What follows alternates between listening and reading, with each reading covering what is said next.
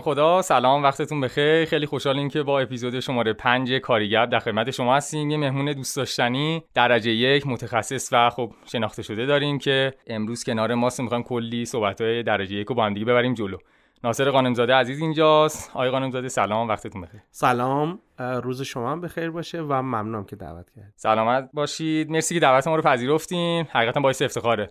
وجود عزیزانی مثل شما من همیشه اینو توی ابتدایی صحبتمون میگم و همچنین تشکر از آترین عادلان عزیز بابت تمام زحماتی که ما همیشه توی استودیو بهش میدیم. خب جناب قانزاده می‌خوام شروع کنیم اولا تو دو تا بخش صحبتمون رو بریم جلو. بخش اول می‌خوام کامل در مورد خودتون صحبت کنیم یه بیوگرافی کامل داشته باشیم و بعدش کامل میام در مورد مباحث تخصصی که در واقع این اپیزود می‌خوایم در مورد مباحث مربوط به کارآفرینی، سمت مدیر استارتاپ، فاندر استارتاپ و مباحث مرتبط صحبت در خدمت شما هستیم و می‌خوام ببینیم که خب چند سالتونه متولد کجایید اصالتا اهل کجایید و توضیحات این چنینی که خودتون بهتر میگید سلام دوباره. من ناصر قائمزاده هستم. 42 سالم این 42 سال خورده ای به قول قدیمی تو 43 سالم.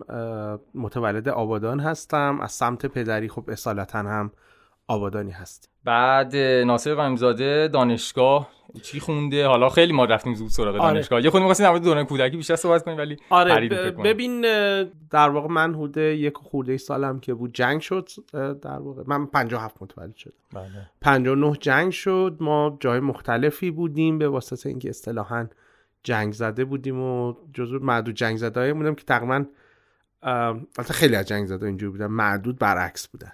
که همه چیزمون دست دادیم. بنابراین هر دفعه یه جا سیلیون ولیون بودیم و نهایتا دیگه رفتیم اصفهان و اونجا مستقر شدیم که بخش در واقع اکثر کودکی من اونجا بود. یعنی مهاجرت کردین رفتین سمت اصفهان و بعدش شد؟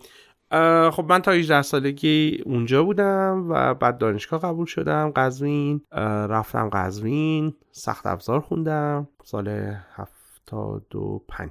هفتاد و نه فارغ تحصیل شدم مهندس کامپیوتر سخت افزار. بعد رفتم سربازی تا در واقع انتهای 81 سرباز بودم. قسمت اعظمش توی بوشهر. این توی پرانتز باز کنم من یکی از محبت های زندگیم تقریبا این بوده که هر بخشش یه جا بوده و این باعث شده با آدم های خوب مختلفی آشنا بشم. بله.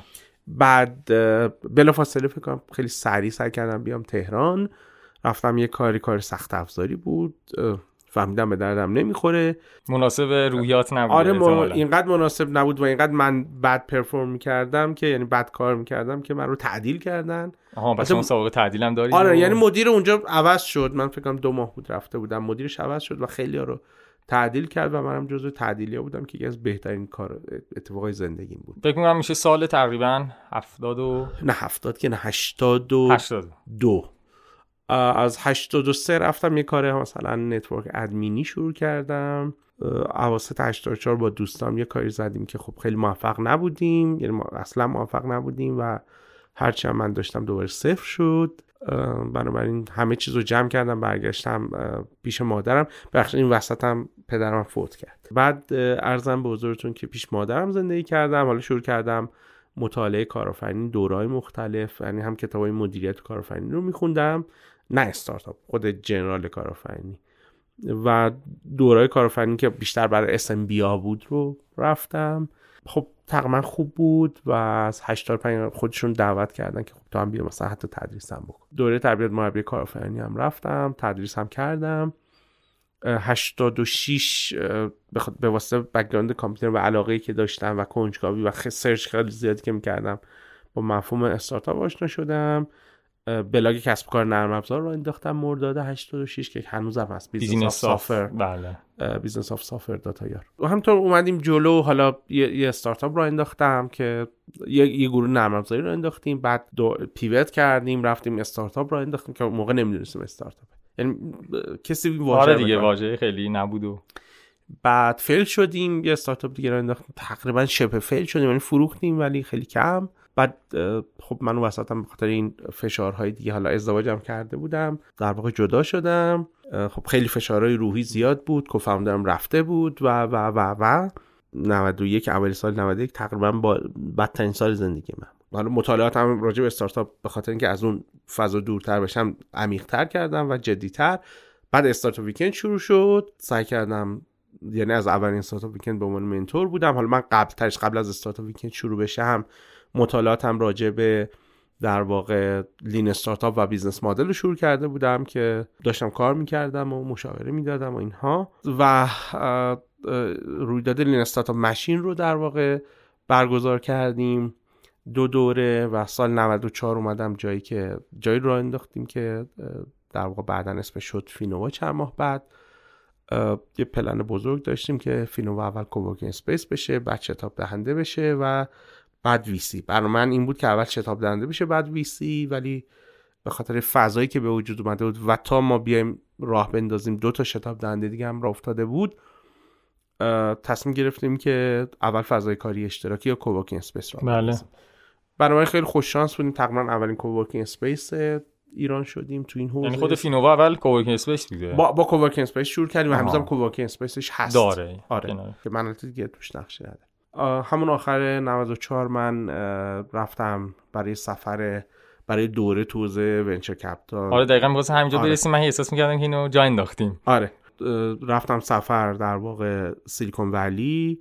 یه دوره بود که به دانشگاه استنفورد به همراه 500 استارتاپس برگزار می‌کردن که هنوزم معتبرترین دوره ویسی هست تقریبا تو دنیا و دوره خیلی فشرده و گرونی بود. من بعدش هم دو ماهی موندم بعد از دوره. خیلی سعی کردم هر چی میشه چون با, با کلی سال رفته بودم مطالعاتم کرده بودم جستجوام کرده بودم اسکایپ کالامو کرده بودم و حالا رفتم یه سری چیزا رو ببینم. بعدش هم برگشتم ولی خب یه سری چیزا اونجوری که من می‌خواستم پیش نرفت انتهای 95 دیگه از اون مجموعی که فینووا رو داشت جدا شدیم. من حالا کار مشاورم رو ادامه دادم. خیلی می‌خواستم ویسی راه بندازم که حالا به دلایل مختلف راه نیفتاد. من بارها راجع به این صحبت کردم. بنابراین بله. خیلی اپتان اگر اپتان بله. اپتان. و به دلایل مختلف راه نیفتاد که اگه خواستید بعدا می‌تونیم صحبت بکنیم. سال 97 به نیوو پیوستم به عنوان در واقع عضو هیئت مدیره. بعد بنیانگذاران اصلی می‌خواستن مهاجرت کنن. علی و مریم و از من خواستن که خب من مدیر عامل بشم و منم شدم و الان هم در خدمت شما هستم. سلامت باشید. خیلی توضیحات کامل و جامع بود. ممنون ازتون. حالا یه سوالی که معمولا پیش میاد اینه که خب شما یه دوره خیلی خوبی رو تو آمریکا رفتین و قطعا تجربه خیلی خوبی هم داشتید توی اون بازه. چی شد که برگشتی؟ آیا نمی‌شد ادامه داد؟ یعنی مثلا ما از دید خودمون نگاه می‌کنیم میگیم کاش یه مدت زمان بیشتری میموندی اونجا و کارهای بیشتری هم می‌تونستی قطعا اونجا انجام آره می‌شد ادامه داد. من تو من یه قولی به یه نفر داده بودم زبانی هم داده بودم. اخلاقی بود که برگردم. حالا بماند. که اون فرد به وعداش عمل نکرد ولی من خب چون قول داده بودم برگشتم. آها پس این تصمیم اینجوری بوده. آره آره. ولی آره اتفاقا می‌شد بمونیم. ولی خب خودتون فکر کنم دوست داشتید بمونید یه بازی بیشتری رو. طبیعتا می... خب بالاخره ببینید حالا ما اصطلاحا من به دوستی دو هفته پیش می‌گفتم ببینیم مثل مکه میمونه برای آدمای مذهبی. درست؟ مثلا مکه حوزه در واقع کارآفرین فناوری یا استارتاپ هاست دیگه. شما هرچی بمونی کار می‌کنی. البته خب دیگه توی اون بره کافی بود. اگر می‌خواستم بمونم دیگه باید مثلا حالا خیلی بره طولانی تر میموندم که خب فضاشم واقعیت اینه که فراهم بود. ولی خب من گفتم قول دادم و برمیگردم و فلان خب دیگه کم کم می‌خوام وارد بحث خودمون بشیم. ولی حالا ناصر قانمزاده رو معمولا وقتی اسم ناصر قانمزاده میاد ما یاد استارتاپ میفتیم. وقتی اسم استارتاپ میاد یاد ناصر قانمزاده میفتیم. یه روابط خیلی محکمی بین این دو برقراره. ولی یاد کتاب هم میفتیم. یعنی شما بارها بارها و بارها هر جا که نشستید در مورد کتاب و صحبت کردیم من قبل از اینکه بریم وارد مبحث تخصصی خودمون بشین در مورد مباحث حالا فاندر استارتاپ مدیر عامل وظایفشون و چالشاشون صحبت کنیم می‌خوام بیایم خیلی واضح و روشن. یه خود در مورد کتابخونی صحبت کنیم. و بدون کلیشه و بگیم که چرا انقدر مهمه و چرا ناصر قائمزاده انقدر روش تاکید داره. ببین البته آدما الگوهای یادگیری مختلفی دارن ولی تجربه من و چیزی که باز خیلی من البته تنها کتابم نیست یعنی من هم کتاب می‌خونم هم ویدیو می‌بینم هم دوره آموزش فیزیکی رفتم هم دوره آموزش آنلاین رفتم هم در واقع الان هم دورایی که زوم با بله. نرم زوم هست میرم. پادکست خیلی گوش میدم یعنی همه اینو واقعا هست. چیزی که تو ایران ما خیلی البته نه که ایران حالا من چون ایران هستم دیدم. طبیعتا جای دیگه دنیا احتمالا هست. اینی که خیلی فکر می‌کنیم اینها جایگزین همه. و ولی ولی خب وقتی یه نفر کتاب می نویسه مثلا 20 سال کار کرده یه کتاب می نویسه 200 صفحه تک تک صفحاتش حاصل 20 سال تجربهشه و اون تجربهش رو تقریبا مجانی داره به من میرسونه. این کتاب تو ایران خیلی ارزونه. برعکس خیلی گرونه. نمی‌دونم مردم با چی مقایسه می‌کنن؟ ببین مثلا یه کتاب خوب الان مثلا 70 تومن 80 تومن. خب پیزای متوسط هم همین قدر دیگه این پیتزای متوسط شما می‌گیرید مثلا یه نفری و دو نفری می‌خورید و غذای مثلا یک وعدتونه و کتاب خب کلی شما رو جلو می‌بره. برای این خیلی مهمه. یعنی اشتباهی که مثلا بعضی میگن توییتر هست نمی‌دونم مدیوم هست search می‌کنیم. اینستاگرام خب منبع اطلاعات خیلی مهمی نیست بیشتر برای تفریح و ایناست ولی خب یه دم سعی می‌کنم اونجا منتقل کنم. و اینا اشتباه وحشتناکه که اینا رو جای هم بدونیم. کتاب معمولا برای عمیق شدن مقاله برای اینکه حالا یه چیزی رو با این مفهوم مقاله که میگم من معمولا منظورم article نه paper. paper خب کاربردش چیز دیگه ایه. درست برای اینکه شما با این مفهوم آشنا بشید یا تجربه سریعی رو یک نفر منتقل بکنید برای اینها اصلا جای کتاب رو نمی‌گیرن. کتاب معمولا خصوصا کتابهایی که خوبن و عمری ازشون گذشته خیلی عمیق نوشته شدن چندین و چند بار ویرایش شدن آدم های مختلفی دیدنش ادیت شده و و و. یعنی پرسه کتاب پرسه سختیه. برای من این کتاب بسیار ارزشمنده. یعنی من الان معتقدم یکی از چالش های اکوسیستم ما یا اکوسیستم های ما چالش خیلی زیاد داره خیلی زیاد داره. واقعا. ولی یکیش اینه که کارآفرینان نمیرن نه می‌خونن نه دوره میرن نه هزینه می‌کنن برای مشاور نه کوچ می‌گیرن نه منتور می‌گیرن نه کانسالتنت می‌گیرن چون اینا کاربردش هم مختلفه. بعضی بله. فکر می‌کنن این جای اونه اینا همش کنار همه. البته اونا هم جای کتاب نمی‌گیره اشتباه. این خیلی برای ما به شدت مشکل دانش داریم. بعد بهانه ای هم که هستش خب اینه که وقت نداری این کارا هست. ببین این بهانه است به نظر من دیگه. من همیشه میگم که ببین اینکه من خودم این ور میزم دیگه الان. این حرف درسته که خیلی درگیری شما به عنوان کارآفرین قبول دارم ولی ما مثلا از نظر رقابت یا از نظر اون ماشین مسابقه که وجود داره به استارتاپ سیلیکون ولی که نمی‌رسیم. بعد شما نگاه می‌کنین اونجا فاوندراشون ماشین کتابخونی هن بیشترشون. و مثلا من دیدم بعضا طرف سالی 100 تا کتاب می‌خونه. 100 تا خیلی دیگه زیاده. البته مثلا یه مقدارش آدیو بوک و با اونم حساب اونم حساب می‌کنه ولی خب دیگه حالا تو ایران من معتقدم حداقل کتابی که یه نفر کارآفرین باید بخونه دوتا در ماهه. یعنی حداقلشو حداقلش به نظر من دوتا در ماهه. و نمی‌خوان یکی در ماه هم نمی‌خونن یکی در دو ماه هم نمی‌خونن مشکل اینه. البته کتاب که میگم خب حالا رمان اینا هم بخونن اون یه بستگی است. کتابایی میگم که اصطلاحا بهشون کتاب غیر داستانی یا non-fiction میگن. خیلی خیلی تاثیر داریم به شکل عجیبی. البته کتاب ما نمی‌خونیم که کتاب خونده باشیم ما نوع کتاب خونده غیر داستانی از نوعی که رمان می‌خونیم نیست. ما بله. کتاب می‌خونیم که چیز زیاد بگیریم که بیایم در عمل امتحان اجراش بکنیم امتحان کنیم ببینیم جواب میده یا نه. این این این مثلا روی کرده چطور جواب میده؟ برای گاهی اوقات باید آزمون خطا بکنیم آزمایش بکنیم دقیق ترش واژه دقیق ترش هست و روی کسب و کار خودمون روی خودمون تست کنیم و ببینیم که چطور جواب میده. حالا یه نکته هم که اینجا هستش اینه که حالا خیلی میگن شاید یادمون بره خب؟ یعنی مثلا اون نکاتی که خوندیم یادمون بره و از اینجور مسائل. ولی به نظرم اون لحظه ای که شما می‌خوای تصمیم بگیری اون کتابی کمکت می‌کنه. یعنی برای من که حالا من قطعا از شما کمتر کتاب خوندم ولی واقعا برای خود من پیش اومده.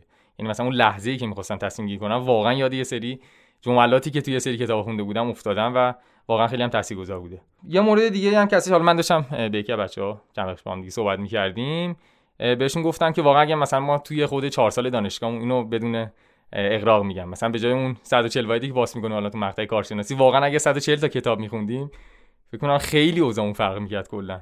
140 تا خیلی یعنی 140 تا کتاب خوب حالا تو طول 4 سال دیگه. آره 140 تا تو 4 سال. اگه کتابی سر چل تا کتاب خوب بخونید که به ندرت پیش میاد دادم تو چهار سال این اتفاق برش بیفته نه دانش و تجربه که بهتون منتقل میشه خیلی خیلی بیشتر از کارشناسیه. خیلی بیشتر از کارشناسی مثلا 50 تا کتاب خوب تو حوزه هایی که می‌خواد مثلا تو مثلا 5 تا حوزه 10 تا بهترین کتاب بخونید حالا 10 تا بهترین کتاب پیدا کردن یه حوزه هم سخته. بله. آسون نیست. اصلا اصلا خیلی فاصله می‌گیره. ما تو ایران یه موهبتی هم داریم. من بهش میگم محبت عقب موندن. محبت نیست ولی به هر حال. و اون اینه که شما مثلا تو هر حوزه ای اگه ده تا کتاب بخونی از 80 درصد آدمایی که تو اون حوزن جلوتر میفتی چون کم می‌خونن بقیه کتاب خیلی فرصت آره حالا من خیلی موقع دیدم مثلا میگن فلانی پنج تا کتاب خونده اومده راجع به فلان چیز حرف نه اون من مطمئنم که یه کتابم نخونده. اونی که میان میگن پنج تا کتاب خونده اینجوری حرف می‌زنه. بنابراین ما هم شانس عقب بودن داریم و هم شانس اینو داریم که اینا, اینا شانس نیست اینا بچانسیه ولی خب بالاخره حل هست دیگه. و اون اینه که شما میگم 10 تا کتاب توی یک حوزه ها بخونید از 80 درصد آدما جلوترید حالا اون 20 درصد یه مقدار رقابتش شدیدتر میشه دیگه. مثل اینه که شما مثلا با یکم تلاش می‌تونید معدلتون رو 15 بکنید. تلاش خیلی بیشتری نیاز دارید که 17 بکنید. تلاش خیلی خیلی بیشتری نیاز دارید که مثلا 18 بکنید. با اینکه عددش کمتره بله. ها. و و و. ولی حالا اون واقعا توی 20 درصد بالای قرار گرفتن تو هر حوزه تو ایران تقریبا آسونه. تقریبا آسونه. حالا آسون که میگم یعنی راهش مشخصه. شما می‌تونید مطالعه کنید کلاس برید practice کنید. و و و. یعنی عجیب نیست. خیلی از ماهایی که تو ایران مثلا توی حوزه حالا خودم من نوعی توی حوزه تو ایران top محسوب میشیم. خب مثلا بریم سیلیکون ولی جز صد تا اول هم نیستیم. چون واقعا اونجا یه لیگ دیگه است. می‌دونی مثل چی؟ مثلا که شما خیلی سریع توی تیم حالا من من ورزش نمی‌دونم ولی فکر می‌کنم اینجوریه. یه تیم درجه سه مثلا ستاره میشی راحت هم هست تقریبا. ولی ولی توی لیگ برتر, لیگ برتر آره. آره. حالا حالا یه جا از تو یه لیگ برتر اینجا داری بازی می‌کنی یه جا از مثلا لیگ برتر مثلا نمی‌دونم اروپا کدامش بهتره. سطح آره آره خیلی متفاوت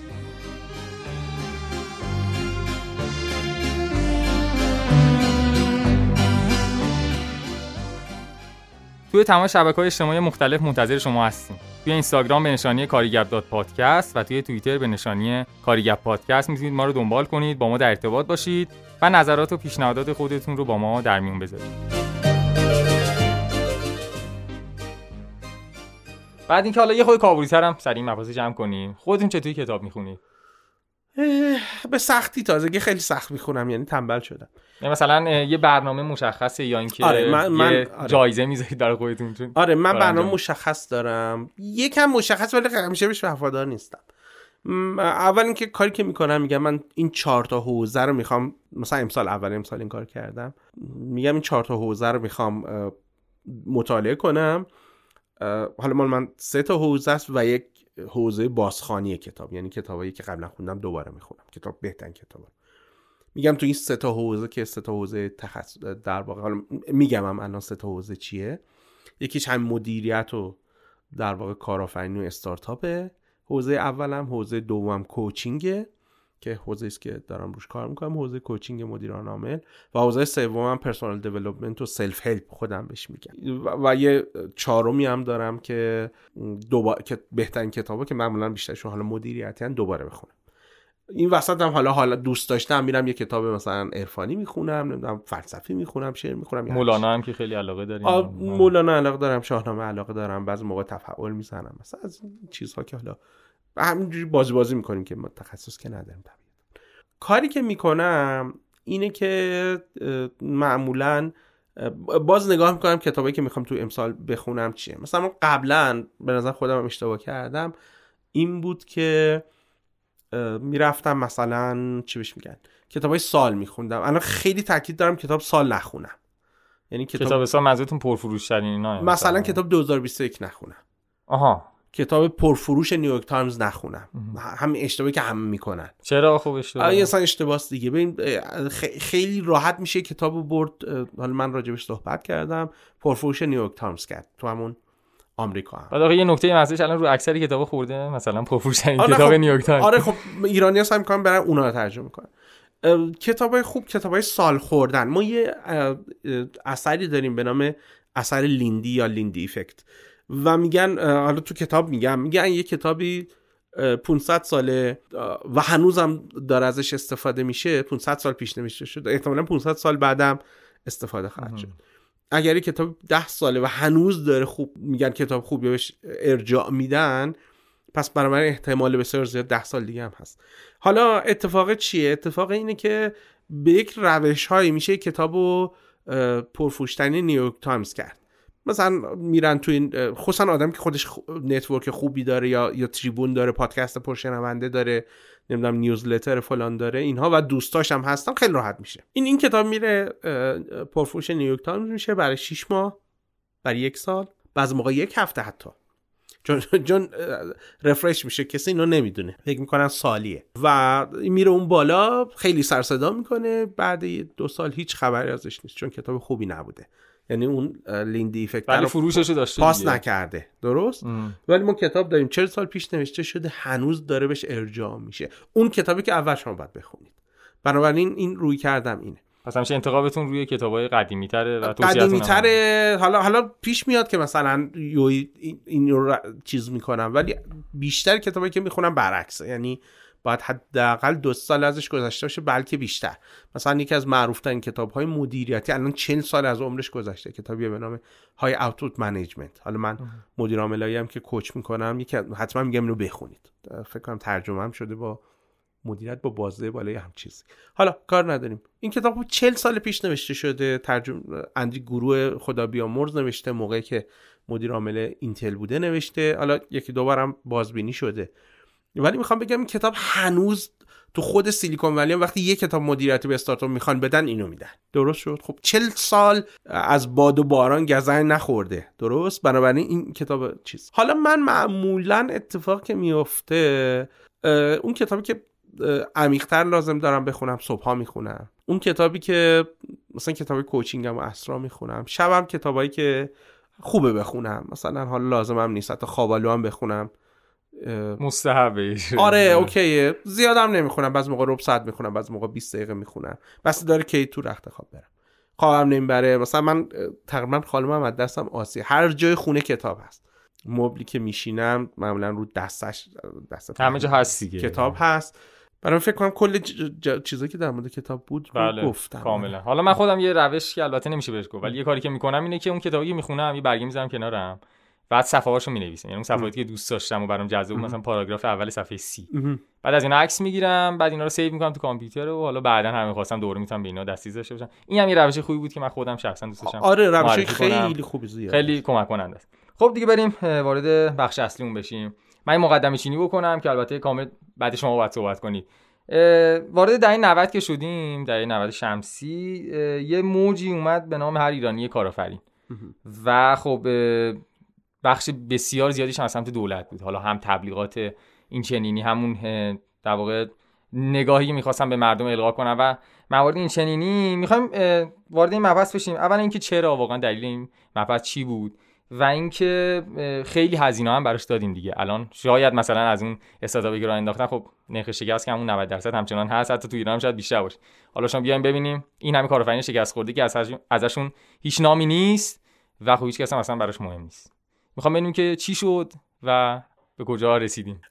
ببین من فکر کنم سوال رو می‌شد یه جور دیگه مطرح کرد ولی حالا من اون چیزی که به ذهنم یکی این که من کلا خودم تا اونجایی که تونستم حالا یه جایی نتونستم در برم. سعی کردم از دولت و جو دولت دور باشم احتمالا اینو می‌دونید بله. و خب خیلی مخالف ورود دولت به این حوزه هام همیشه هم از من می‌پرسن آیا جای دیگه دنیا نبوده که دولت ورود کنه و موفق باشه اکوسیستمشون بله چندین مورد داریم. یعنی بیش از یه دونم هست. ولی واقعیت اینه که دولت مردای ما وقتی ورود می‌کنن وارد حوزه میشن به دلایل مختلف. یکی اینکه خب اونا show off دوست دارن. مثلا report ی که میدن گزارش که میدن معمولا آماره دیگه. مثلا همیشه آمارا خوباش خیلی خوبه بعداش همیشه کمه. برای من سعی می‌کنن آمارسازی کنن سعی می‌کنن پر سر صدا کار کنن. اغراقه هست اغراق می‌کنن بعد چون بلد نیستن و پول هم دارن معمولا پول میریزن. بعد باز هم چون دانش تجربه و سوادشون تو این حوزه خیلی کمه. لزوما هم نباید زیاد باشه اشتباه نکنیم. واقعا معمولا اتفاق که میفته رانت ایجاد می‌کنن حتی وقتی می‌خوان کار خوب بکنن. یعنی دوستیشون اصولا از نوع دوستی خالی خرس است. و این این باعث این میشه. حالا من خیلی موافق هر ایرانی کارآفرین نیستم. یعنی واقعا تعداد استارتاپی که راه افتاد زیاد نبودن. ولی اتفاق که افتاد به این دولت باید میومد زیر ساختار رو درست می‌کرد. درست؟ ولی هیچ وقت وارد این کار نشد. ببین مثلا من خود من 8 سال هنجر پاره کردن بابا این قانون تجارت قدیمی خب بیاید برید با مجلس گفتگو بکنید. هی هم می‌گفتن طول می‌کشه. خب شما 8 سال مثلا دولت دولت قبلی هم کار ندارم الان دولت که آخرشه خب شما 8 سال فرصت داشتید برید گفتگو کنید. حالا جالبی بود چند ماه پیش در واقع یک سال پیش مجلس تصمیم گرفت قانون تجارت جدید رو بیاره. ام. بعد اینا اینقدر آماده نبودن داد بیداد کرده که مسکوتش بذار. دوباره اینقدر اربده کشیدن تا مسکوت شد. در صورتی که 7 سال فرصت داشتن برن با همین چکشکاری کنن. نکردن این مورد. دو اینکه ما هنوز که هنوز مشکل با بیمه مشکل داریم با مالیات مشکل.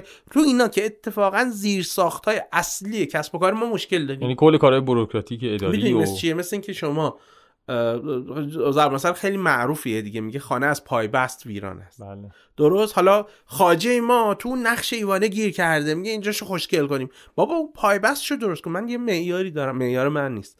من میگم یه معیار بین‌المللی هست برای راه اندازی و اداره کسب و کار تو هر کشوری هر کسب و کاری.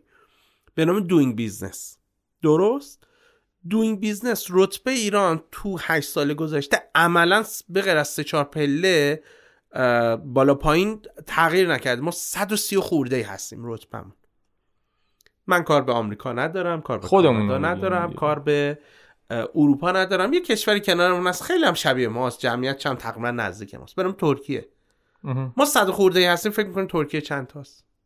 من اگه حس بزنم مثلا 20 خوبه. سی خورده ایه نزدیک یعنی ما 100 تا حدودن از ترکیه عقب تریم خب این نشون که شما اصلا کار عمیقی نکردید. فقط رفتید به این پول دادید به اون یکی برای اون یکی رانت ایجاد کردید با اون یکی زد و بند کردید. اینجا فساد ایجاد کرد. خب همین میشه دیگه. متوجه برای همین وقتی به من میگن که مگه جای دیگه دولت ورود کرده و موفق نبوده میگم آره ورود کرده و موفق بوده. ولی می‌دونم اینا قبلی ها یه اصطلاح هست میگن که معمولا حالا این طبیعتا چیز نقض مثال نقضم داره معمولا میگن رفتار گذشته رفتار اندم نشون میده. و, و متاسفانه این هم نشون داده شده. این یعنی نشون داده شده که همون جوری که تا الان رفتار کردن فارغ از جناها همون جور هم اومدن جلو. فقط حالا بعضیشون سعی کردن شیک و در مورد علم و فناوری و اینها صحبت کنن در صورتی که همش در واقع شوافه و پر از حتی کسایی که از علم و فناوری صحبت می‌کنن پشتش پر از بی تجربگی و نبود دانش و نبود تجربه و رانت و فساده. بعد حالا این همین مثلا شتاب دهنده شما دیدین دیگه مثلا لیستایی که میاد بیرون. من چند روز داشتم واقعا بررسی می‌کردم عمیقا. بعد اصلا یه سریشون که فقط یه, یه سایت که ندارن. هیچی. یه سریشون فقط اسمن. یه سریشون که اسم دارن. سایت هم دارن. اصلا پاسخگو نیستن. یعنی آره. کلا اصلا یه چیزی فقط هست که باشه. علتش اینه که باز همین دولتی ها یه سری فکر کنم این متریکا باید باشه. فکر کنم مثلا که اینا شتادنده بیارن بالا. ببین به یه وامی می‌دادن و خیلی جاها به خاطر اینکه اون وام رو بگیرن رفتن شتاب دنده زدن. ببین باز این, این ورود نابخردانه دولت داره اینجا آثارش نشون میده. درسته. خب در مورد اینکه هر ایرانی یا کارآفرینان که صحبت کردیم و گفتید که حالا شما موافقی که خیلی نبوده این آماره یعنی اونجوری هم نبوده که ما بخوایم ببین اگر فضا درست بود که نبود یعنی اون زیرساختای قانونی راه اندازی کسب و کار اقتصاد که ما اقتصادمون خب خیلی اوضاعش خرابه یعنی دیگه از اوضاع خرابه و اینا گذشته گفتنش. حتی دیگه فکر کنم واژه درب و داغونم توصیفش نمی‌کنه. خب جایی که اقتصادش خرابه شاید استارتاپ و اقتصاد نوآوری خیلی واژه چیزی نباشن مناسبی نباشن توی اون فضا. یا کار مناسبی نباشه. و الان داریم می‌بینیم دیگه. پولی که خب می‌تونه بخش به این اصولا سرمایه گریزانه دیگه. ولی اینجا اینقدر گریزانه که از جاهایی که اصولا سرمایه های فراری میرن میشنن از اونم فرار کردن. خب این خب این خیلی سیگنال بدی. بنابراین من به نظرم اینه که ما اتفاقا تعداد استارتاپ هایی که زدیم اگر اقتصاد درست بود اگر ارتباط بین خوبی داشتیم و و و و کم هم بوده اتفاقا. تعداد شتاب دندایی که البته اینوست می‌کردن نه اینا که اینوست نمی‌کنن. آره. اونایی که اینوست می‌کردن کم هم بوده اتفاقا. من هنوزم که هنوز معتقدم تعداد ویسی ها و میزان پولی که تو این حوزه بوده خیلی خیلی خیلی کمتر از دقیقا من یه چیز... سوالم همینجا آره. بود که. چیزی بوده که بعد می بود و باید باشه. حالا حالا کار به شوافه ندارم و من همیشه میگم اوکی مثلا شما میگید ما فلان قد سرمایه گذاری کنیم بیاین دلارش کنیم. ببین واقعا ما چند دلار چقدر دلار سرمایه گذاری کنیم و بریم من این کارو برای سال 2017 کردم. توی اروپا رفتم با کشور اروپایی مقایسه کردم فکر کنم پایین پایین لیست مثلا بالاتر از کشور مثلا 3 4 میلیونی بودیم. تو میزان چیز دیگه سرمایه گذاری سرمایه گذاری جسورانه بود. اصلا عددهایی که تو ایران داره سرمایه‌گذاری جسور میشه خنده داره حالا بماند که همون هم دیگه خیلی اینوست نمی‌کنه. حالا میان میگن فلان میلیارد تومن. ولی هیچ کس نمیگه این فلان میلیارد تومن به دلار چقدر میشه. حالا مقایسه با بازار جهانی عدد خیلی فکر کنم اصلا خنده داره. یعنی اصلا اعدادمون خنده داره. یعنی کل VC angel و VC و angel investing سال مثلا 99 رو شما اگر حالا report بیاد حالا معمولا report هم یه مقدار اغراق هم داره. ولی همون اغراق شده رو هم تبدیل به دلار کنید به مثلا با سال 2020 اروپا مقایسه کنید تازه می‌فهمید چقدر وضعیتمون دهشتناکه. یعنی تازه اونجا متوجه میشید تمام این سر و صدا و نمی‌دونم این پروپاگاندا و این نمی‌دونم مصاحبه و ما در فلان چیز فلانیم در رنگ اولو داریم فلان. نه نه اینا که همش خب در واقع بخش زیادش دروغه. ولی ارزم بزرگتون که اینا همش حرف چیز دیگه حرفای گزافه گویی و یاوه گوییه و رسانه دوستیه. یعنی حرفی که به در رسانه هم آره دیگه خب اون دولت هم رسانه دوست دارن. بعد اینکه پس الان با توجه به صحبتی که کردیم قطعا راه پولدار شدن و سریع پولدار شدن قطعا استارتاپ نیست. اشتباهی که خیلی ها می‌کنن و آره من حالا یه پادکست دارم برام مدیر ممتاز فکر کنم قسمت یکش. عنوانش بله، اینه بله. که چرا نباید استارتاپ بزنیم؟ من توضیح دادم واقعا. ببین اصلا راه سری پولدار شدن نیست. راه نه برای استارتاپه نه برای سرمایه گذار باز من دیدم همین چند شب پیشم توی کلاب هاوس دم یه نفر می‌گفت و یه کسی بخواد سری سرمایش برگرده سرمایه گذاری که کوتاه مدت نگاه می‌کنه خب چطور بیاد تو استارتاپ؟ گفتم اصلا نباید بیاد تو استارتاپ. اصلا دیده خیلی باید آره، عمیق آره، و بلند مدت آره، باشه. دقیقا. ما اصولا داریم در مورد یک در واقع بحث ده سال صحبت می‌کنیم. بنابراین طبیعتا سرمایه گذاری که عادت داره بعد 6 ماه یک سال یا نهایتا دو سال سرمایش برگرده اصلا نباید تو این حوزه وارد بشه حالا اون بازی که بیشتر مد نظر قرار میدن حالا توی بازی جهانی که میگن یک تا پنج سال. ولی فکر کنم شما یه جمله هم داشتی می‌گفتی هر که مثلا تو جهان یه بازی این چنینی داره مثلا توی ایران یه دو سه سال باید ببریم روش. مثلا میگن که نه تو جهانم واقعا پنج سال نیست. یعنی مثلا شما حتی تو سیلیکون ولی من فکر کنم یه آماری بود دو سال سه سال پیش دیدم میانه اگزیت تو آمریکا که همه چیش هم خوبه چند تا هم بورس داره و همه این فراینده هم فراهم. فراهمه و, و بارها بارها تکرار شد و انجام شد و تکرار شده. فکر کنم میانه exit هفت سال بود میانه IPO 8 سال. نه اصلا این چیز بعد دوستان مثلا تر VC زده بودن صندوق سه سال عمرش بود. خب معلومه که این خب جواب نمیده دیگه. خب شما اونجا که همه چیش فراهمه میگه میانه IPO من مثلا 8 ساله بعد شما رفتید صندوق VC زدید مثلا میگید ما سه سال بعد اینا رو برمیگه خب معلومه چیز بر نمیگرده دیگه. بله و خب یه خود فشار روانی هم تو این چند سال خیلی زیاد میشه دیگه برای کارآفرینا. الان شما توصیهتون برای کارآفرینا چیه؟ حالا برای فاوندرهای استارتاپی؟ چون ببین الان خودتون گفتید دیگه. سرمایه گذار کردی طرف فشار میاره که آقا شما باید برگردیم تا دو سه سال. چجوری اینو باید قانع کرد حقیقتا؟ یه مینی یه سری تناقضایی که شاید هیچ حل نشده باقی بمونه. ولی من باشم ترجیح میدم بوت استرپ اصطلاحا یا خودگردانی بکنم. یعنی از اون چیزی که در میارم بخورم استارتاپم کوچیکتر باشه ولی سراغ همچین سرمایه گذاری نرم. یعنی من جز آدمایم که از عمیقا اعتقاد دارم سراغ سرمایه گذار سنتی یا غیر استارتاپی نباید رفت. ما سرمایه گذارای ویسی هم دیدشون کوتاه مدت حالا چه برسه به سرمایه گذاری که سنتی. واقعا من خیلی البته مثال نقض هم وجود داره ولی واقعا نقض چیزه. استثناء که ویسی سنتی خوب در اومده. یعنی اصولا خوب در نمیاد. علت اینه که طرف مثلا یا تو ساخت و سازه که بازگشته مثلا سرمایه خیلی مثلا به طور میانگین یکی دو ساله است یا توی مثلا تجارته که از روزی که یه چیز رو می‌خره تا حتی صادر کنه برگرده. مثلا معمولا 6 ماه طول می‌کشه بنابراین تو سال مثلا دو بار گردش سرمایه داره. مثال می‌زنم. برای خب این نمیاد تو استارتاپ و بیادم بعد مثلا خیلی هم صبر کنه. من دیدم دیگه. مثلا سراغ یه همچه آدمی رفتن و بهش گفتن ببین مثلا استارتاپ دیر پاسخ میده. دیگه گفته باشه من صبر می‌کنم. بعد دو سال گفته خب چی شد؟ چون دیره برای اون دو سال بوده. اون اون چهار بار یه چیزی رو از مزرعه مثلا خریده مثلا پسر خریده از مزرعه اومده بسته‌بندی کرده ساده کرده پولش برگشته دوباره یه سری دیگه مثلا یه چیز دیگه این بعد دو سال اومده و ببینه هیچ اتفاق نیفتاده. میگه خب شما چرا هیچ کاری نکردید؟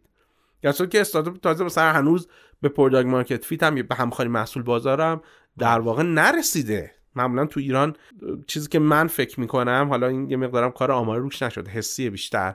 و, با معدود استارتاپ که من صحبت کردم معمولا حدود سه سال طول می‌کشه استارتاپ از روزی که راه میفته باز میگم این حس منه تا به product market fit برسه. خب این در که پول مثلا پنج سالم بعد اون برمیگرده. درسته.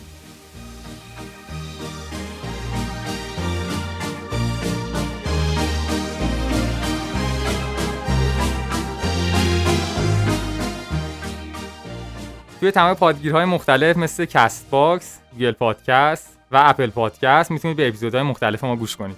راستی همین الان که دارید به این اپیزود گوش می‌دید توی هر پادگیری که هستید یادتون باشه که نظرتون رو در بخش کامنت ها با ما اشتراک بذارید.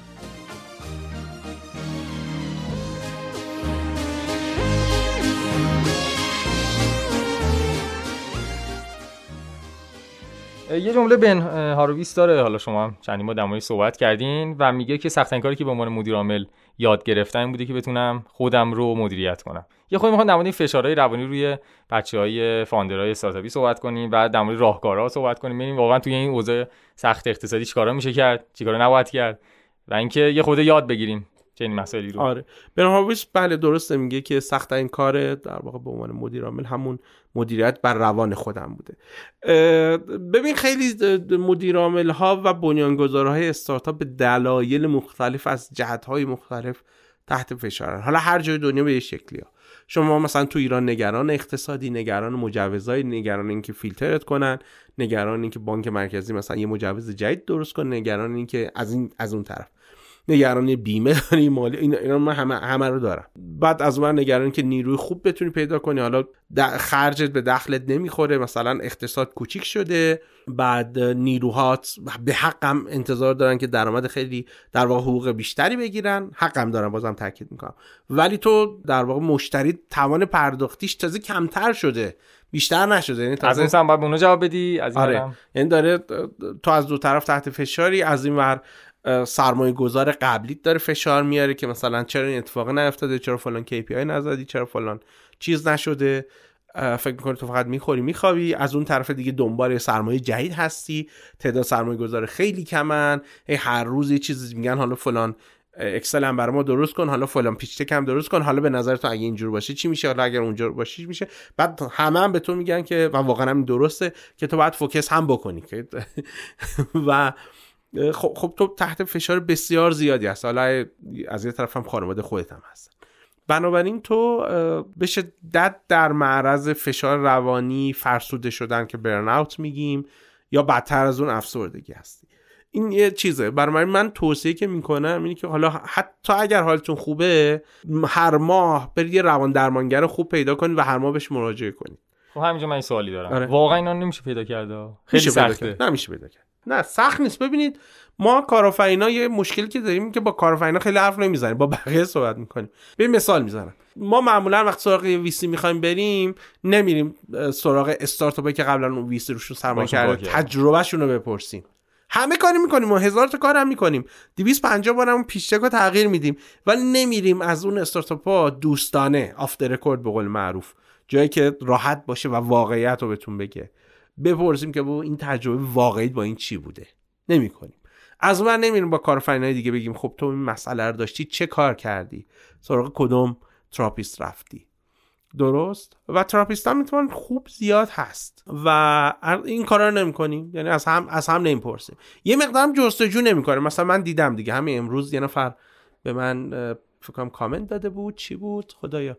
که مثلا نمی‌دونم چیکار کنم. گفتم خب برو سراغ یه کوچ مثلا سالش در این مورد بود که نمی‌دونم شغل مناسب من پیدا کنم. گفتم برو یه کوچ مسیر شغلی پیدا کن. گفت خب مسئله هم که از کجا پیدا کنم؟ در صورتی که بین فاصله جواب منو داده ها. یعنی معلوم اصلا نرفته. همون لحظه. اصلا سرچ بکنه. خب معمولا توی این موارد من چیز نمی‌کنم. یا مثلا میگم فلان کتاب بخون. حالا این ربطی به موضوع امروزمون نداره. بعد مثلا پاسخ میده اون کتاب خوبه. خب اگه خوب نبود من به تو نمی‌گفتم. که من به میگم پینگ پونگ که جدیدا مثلا یه متنی می‌نویسم میگم من پینگ پونگ دوست ندارم. نه به نظرم مهم میشه پیدا کرد. حالا پیشنهادم اینه که یه روان درمانگر خوب پیدا کنم. منظورم روان پزشک نیست یعنی کسی قرص و اینا میده نه. من که وضعیتون حاد باشه. پیشنهادم اینه که اگر مثلا product market fit رو رد کردید برید سراغ یک coach حرفه‌ای پیدا کنید. این سخته چون حوزه حوزه جدیدی همطور اون ابتدای کار یه منتور پیدا کنید و اگه منتور رو چند جلسه رفتید دیدید خوبه بهش سهام بدید و اصطلاحا تبدیلش رو کنید به ادوایزر. به ما خیلی موقع نمی‌خوایم بدیم یعنی بعدم انتظار داریم همه چی به دست آره. این خیلی بده. این که میگم من خودم منتوری نمی‌کنم و فکر نکنید برای خودم در واقع میگم. بنابراین یا مثلا نمیریم دور آموزشی ببینیم هم ابتدای صحبتمون هم بله. بله. حالا من مشکل سر شتاب دهنده هم دارم. شتاب دهنده همه هزینه می‌خوان بکنن بعد هزینه آموزش برای اون استارتاپ نمی‌کنن. در صورتی که خب همونقدر که داری پول میدی تقریبا همونقدر باید هزینه آموزشش بکنی. نه نمی‌کنن این کار ام... پس راهکار اول شد اینکه therapist رو در therapist, therapist رو جدی بگیریم. به نظر من همزمان مشورت با بقیه کارآفرینا صحبت کردن با بقیه کارآفرینا استفاده از تجربه بقیه کارآفرینا اینا خیلی کمک می‌کنه. می‌خوام دیگه کم کم وارد سمت شغلی مدیر عامل و founder بشیم. می‌خوام ببینم از نظر شما یه founder یا مدیر عامل دقیقا کیه چیه چیکار است و دقیقا باید چیکار کنه؟ و چیکار نکنه؟ فاوندر یا بنیانگذار خیلی مشخصه. کسی که یک ایده ای رو فارغ از اینکه اون ایده خوبه بد یا هر چیزی می‌گیره اعتبار سنجیش می‌کنه. کاری که باید بکنن که خیلی نمی‌کنن. تبدیلش می‌کنه به یک محصول یا سرویس میدتش به بازار و, و حالا شروع می‌کنه تیم جمع کردن و و. یعنی یک چیزی که وجود نداره رو می‌سازه. اینو ما بهش میگیم بنیانگذار. مدیر کسی که حالا از یه جای بعد اونو مدیر می‌کنه مدیریت می‌کنه. که خب معمولا تو دنیای امروز بیشتر فاوندرها بیشتر بنیانگذارا خودشون رو توی راه باید اصطلاحا پوست بندازن و خودشون رو تبدیل به مدیر کنن. این اشتباهی که خیلی نمی‌کنن. یعنی با هم فرمون بنیانگذاره میره.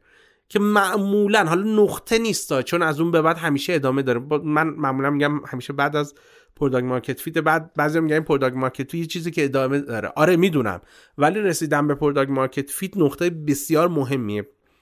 در واقع توی عمر یه سال آره رسیدن به بله. بله. رسیدن به product market fit نقطه خیلی مهمیه و بعد اون واقعا نقطه می‌دونیم نقطه چیه؟ من همیشه میگم استارتاپ مثل پروانه میمونه.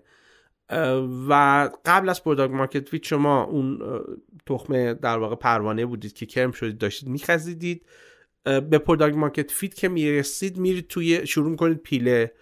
در واقع پیله رو چی میگن تنیدن. حالا یه سری کارا باید اونجا بکنید که مرحله که بهش ساخت شرکت میگیم کاری نداریم. بعد از اون میاد پروانه میشید. حالا اون پروانه در واقع اون مدیریت هست. اون مدیریت کردن است ساخت شرکت است ساختار دادن است پروسه در آوردن است سیستم سازی در سطح استارتاپه. اینجاست که شما اصطلاحا باید پوست بندازید و خودتون از اون کرمه تبدیل کنید به اون پروانه. خب الان مثلا یه کسی که یه ایده میاره بالا مجبوره که تا یه مدت خیلی زیادی خودش خیلی کارا رو بکنه. حالا بخش social ش آره، هست نمی‌دونم بخش فنیش هست. این تا کی باید ادامه داشته باشه؟ ببین تا تا زمانی که به product market fit نرسیدید و resource هم ندارید. هر دوش. درست. مشکلی نیست که یعنی مثلا شما میگید که چیز طبیعی هم هستش. یعنی آره ببین معمولا توصیه میشه که تا قبل از همخوانی محصول بازار یا همون product market fit تیمتون رو زیر ده نفر نگه دارید. تا اعتبار سنجی اصلا خود بنیانگذار یا بنیانگذارها باید باشن. که یه نفر دو نفر سه نفرم به ندرت بیشتر هست که بهترین حالت چه؟ معمولا باز اینا طبیعتا استثنا هم داره دو نفره. ولی تیمای سه نفر چهار نفر هم داشتیم که موفق بودن. خیلی هم موفق بودن. تا قبل از problem solution fit یا همون همخوانی محصول بازار یا همون جایی که اعتبار سنجی کردید و بله. محصولی که ارزش حل کردن داشته پیدا کردید معمولا من میگم مثلا هیچ کس بیرون از تیم بنیانگذار استخدام نکنید. بعدش استخدام بکنید ولی کم. تازه استخدام بکنید ولی کمش به این شرطه که به اندازه کافی منبع یا resource داشته باشید. منبع معمولا اینجا وقتی میگیم از جنس پولی که بتونید استخدام بکنید و حالا دیگه تیم جدیه رو بعد از product market fit می‌سازه این تو قبل از اصلا توصیه نمی‌کنه که تیم بزرگ شه تا قبل از همخوانی محصول بازار. نه تیم معمولا توصیه من که زیر ده نفر باشه. خیلی عالی.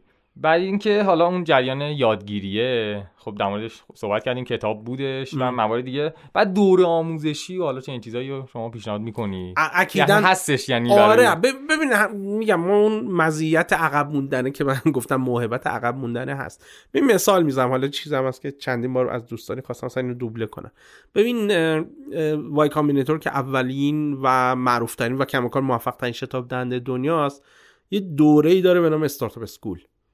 که این دوره حالا برگزار شده هر سال برگزار آره. میشه.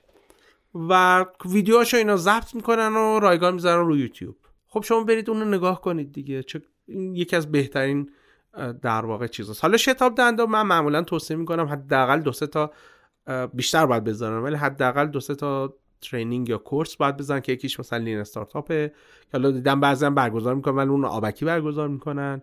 مثلا آخر دوره شتاب دهی مثلا startup metrics یا سنجه استارتاپی رو توصیه می‌کنم برگزار بکنن. حالا این دوتا رو هم خودم تدریس می‌کنم. بله. نمی‌دونم digital marketing و و و و. نه دورم توصیه می‌کنم. حالا اگر دو شتاب دنده نیستی چه شتاب دنده تو این کار نمی‌کنه می‌تونید دوره آنلاین شرکت کنید یا رایگان هست یا با مبالغ خیلی کم هست. حالا اون وای کامینیتور که ویدیوهاش که اصلا رایگان روی یوتیوب هست و و واقعا هم خودش دانشگاه استارتاپی هستن حالا من کامیونیتی داره همه چیش هست. داره. حالا داره. حالا بچا نمیرن استفاده کنن. خود خب میگه واقعا مقصرش کارآفرین است دیگه. اینو هر کی بعد دیگه میگه نمیشه بهونه آره بعد میگه شتاب دنده ما نذاش. که شتاب دنده تو نذاش. خب تو مثلا روزی 6 ساعت هم داری فیلم می‌بینی. حالا نمیگم فیلم نبینی. من خودم سریال و فیلم و اینا می‌بینم واقعا. نمی‌تونم بگم نمی‌بینم ادا در بیارم. ولی خب روزی یک ساعت یک ساعت و نیم برای این فیلم و سریال می‌ذارم چون مثلا همسر دارم و بالاخره با هم باشیم.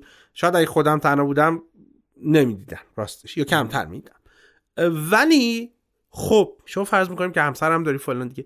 یه روزی یک ساعت دو ساعت سه ساعت هم برای آموزش بذار. اصلا اصل کار تو اونه اتفاقا. یعنی اصل کار مدیر عامل اینه که حواسش به خودش به روحش به روانش به دانشش باشه دیگه. حالا اینا که رایگانه. کتاب تقریبا رایگانه.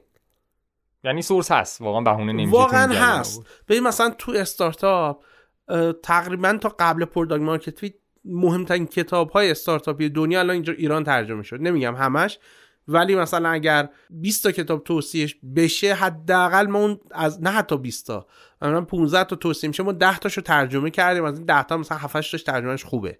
بله. قابل قبوله حالا نمیگم خوب. بعضیش خوبه بعضیش عالیه ترجمهش بعضیش قابل قبوله. داریم هم ترجمه متوسط. برای من همش هست. بعد product market fit خب کلی کتاب مدیریتی هست که وجود داره. حالا مثلا کتاب سختی کار سخت که دیدید Hard Thing About Hard Things بعضی میان میگن ما اینو خوندیم به دردمون نخورد. آره برای اینکه کتاب مثلا موقعی که ایده داری نیست. کتاب مال مثلا 6 ماه یک سال بعد اون زمانی که می‌خونی خیلی آره آره. اون مثلا اون کتاب مال 6 ماه یک سال بعد از اینکه به product market fit برسی.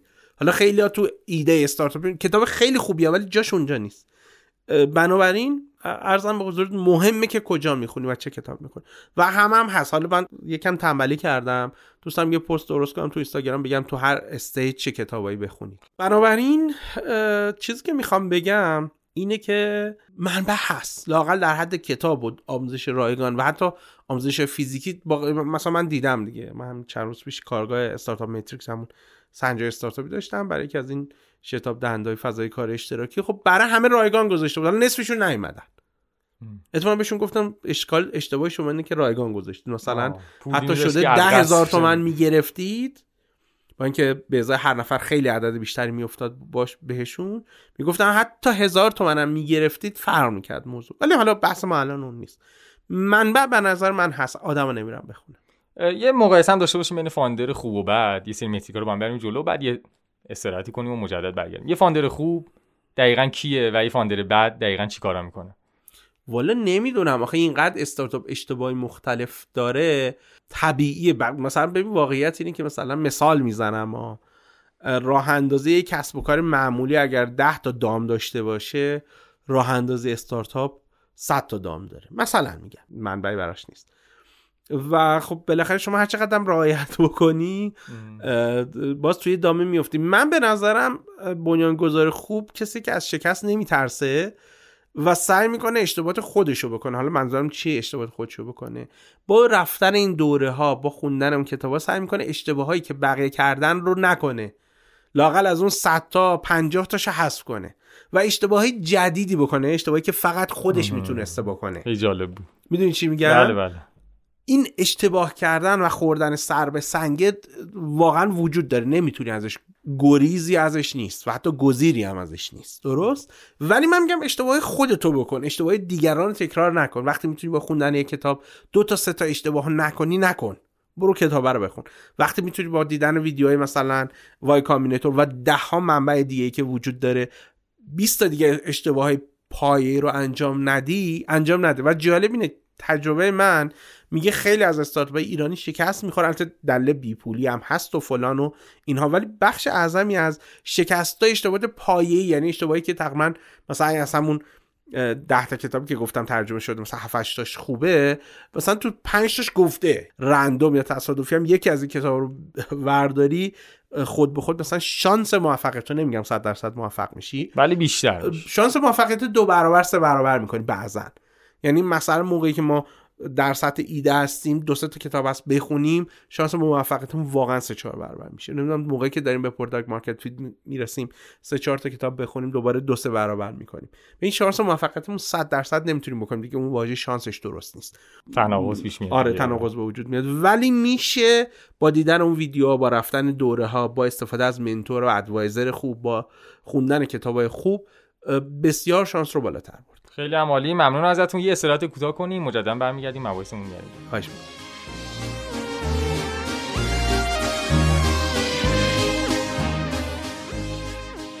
اگر دوست دارید از کاریگپ حمایت کنید یه پیشنهاد خیلی خیلی ساده براتون داریم. اون اینه که دقیقا همین الان گوشیتون رو بردارید به اینستاگرام خودتون برید و توی یه استوری نظرتون رو در مورد همین اپیزودی که شنیدید با mention کردن اکانت ما در اینستاگرام به نشانی کاریگپ dot podcast با ما در میون بذارید. ما تمام نظرات شما رو توی صفحه اختصاصی خودمون توی اینستاگرام قرار میدیم.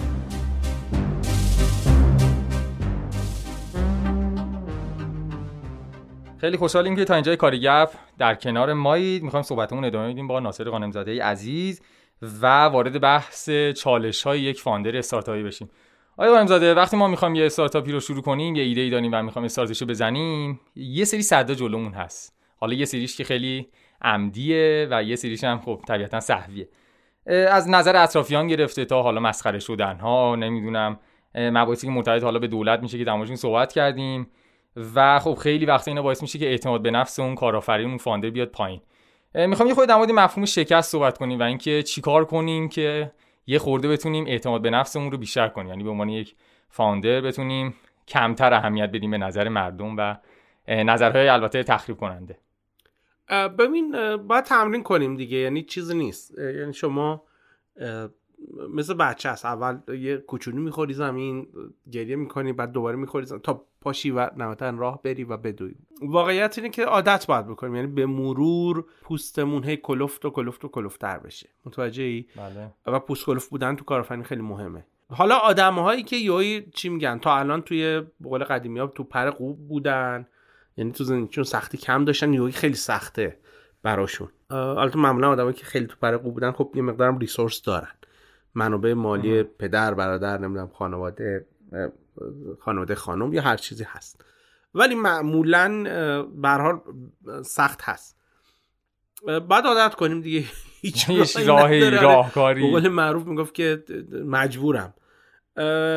راهش اینه که ابتدای کار سعی کنیم شکستامون کوچیک باشه. حالا همون چیزی که ما مثلا توی متد استارتاپ نابیالین استارتاپ بله. میگیم سعی کنیم شکستم کوچیک باشه. حالا نریم مثلا سرمون رو بزنیم به نمی‌دونم کوه از ارتفاعی مثلا یک کیلومتری بیفتیم از ارتفاعی مثلا 20 سانتی بیفتیم. این چرخه یادگیری آره دقیقا. بساز بسنج آره و شکستامون رو کوچیک بکنیم تا شانس موفقیتمون رو بالا ببریم این توصیه منه. حالا ربط هم لزوما به لین استارتاپ نداره ها.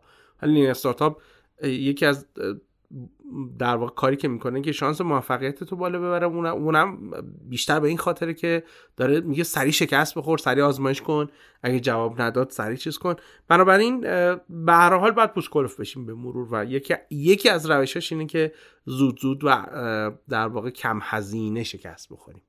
خب یه داستانی هست در مورد دو تا خرگوشی که خود دارن می‌دونن اما می‌خوام یعنی در واقع تمرکزمون رو می‌خوام بزنیم برای گرفتن اینا. و میگه که وقتی که شما تمرکز بذاری رو گرفتن جفتشون هیچ کدومتون هیچ کدومشون نمی‌تونی بگیری. اینو اگه بخوام بستش بدیم به حالا دنیای استارتاپی چون انقدر حالا فرصت های ورود به بازار و موارد این چنین هستش خیلی وقتا قدرت نگفتن به ایدهامون رو نمی‌تونیم داشته باشیم. یه خود در این جریان می‌خوام صحبت کنیم و اینکه چطوری باید مدیریت کنیم ایده هامون رو و بتونیم که بهترین تصمیم رو بگیریم. آره ببین اصولا تمرکز من فکر کنم چند سال پیش نوشته بودم استارتاپ سه تا رمز موفقیت داره و اون تمرکز تمرکز و تمرکزه. ابتدای کار من نه تنها معتقدم که در آن باید دوتا دنبال دوتا خرگوش نباید به دوی اولیو بگیری بعد دوم میگم نه دوم ولش کن بری اصلا. فقط فعلا اولیه رو بگیر شاید بعدش مثلا اصلا تو نیاز داشته باشی بری مثلا یه گوسفند بگیری یا بری یه مرغ بگیر اصلا شاید اصلا نیاز به خرگوش دوم نداشته باشی. این نگفتنه به همه چی. شاید مهمترین یکی از مهمترین کارهای اون بنیانگذار یا مدیر عامل اینه که به بخش زیادی از چیزها نبگه. اصلا استراتژی تعریفش اینه دیگه. یعنی یکی از مهمترین تعریف استراتژی اینه که به بخش زیادی از این چیزها نبگی تا بدونی به اون چیزهایی که در واقع درسته بله بگی. که معمولا هم نسبتش خیلی زیاده. یعنی نهاد باید مثلا نه برابر ده برابر از بلیات باشه. همون جریان اولویت هم هست دیگه میگه. اگر اولویت بیش از سه تا اولویت داری اولا اولویتی نداری آره حتی خیلی معتقدن اگه بیش از یه اولویت داری می‌دونی که مثلا واژه اولویت یه قرنی وارد زبان انگلیسی میشه.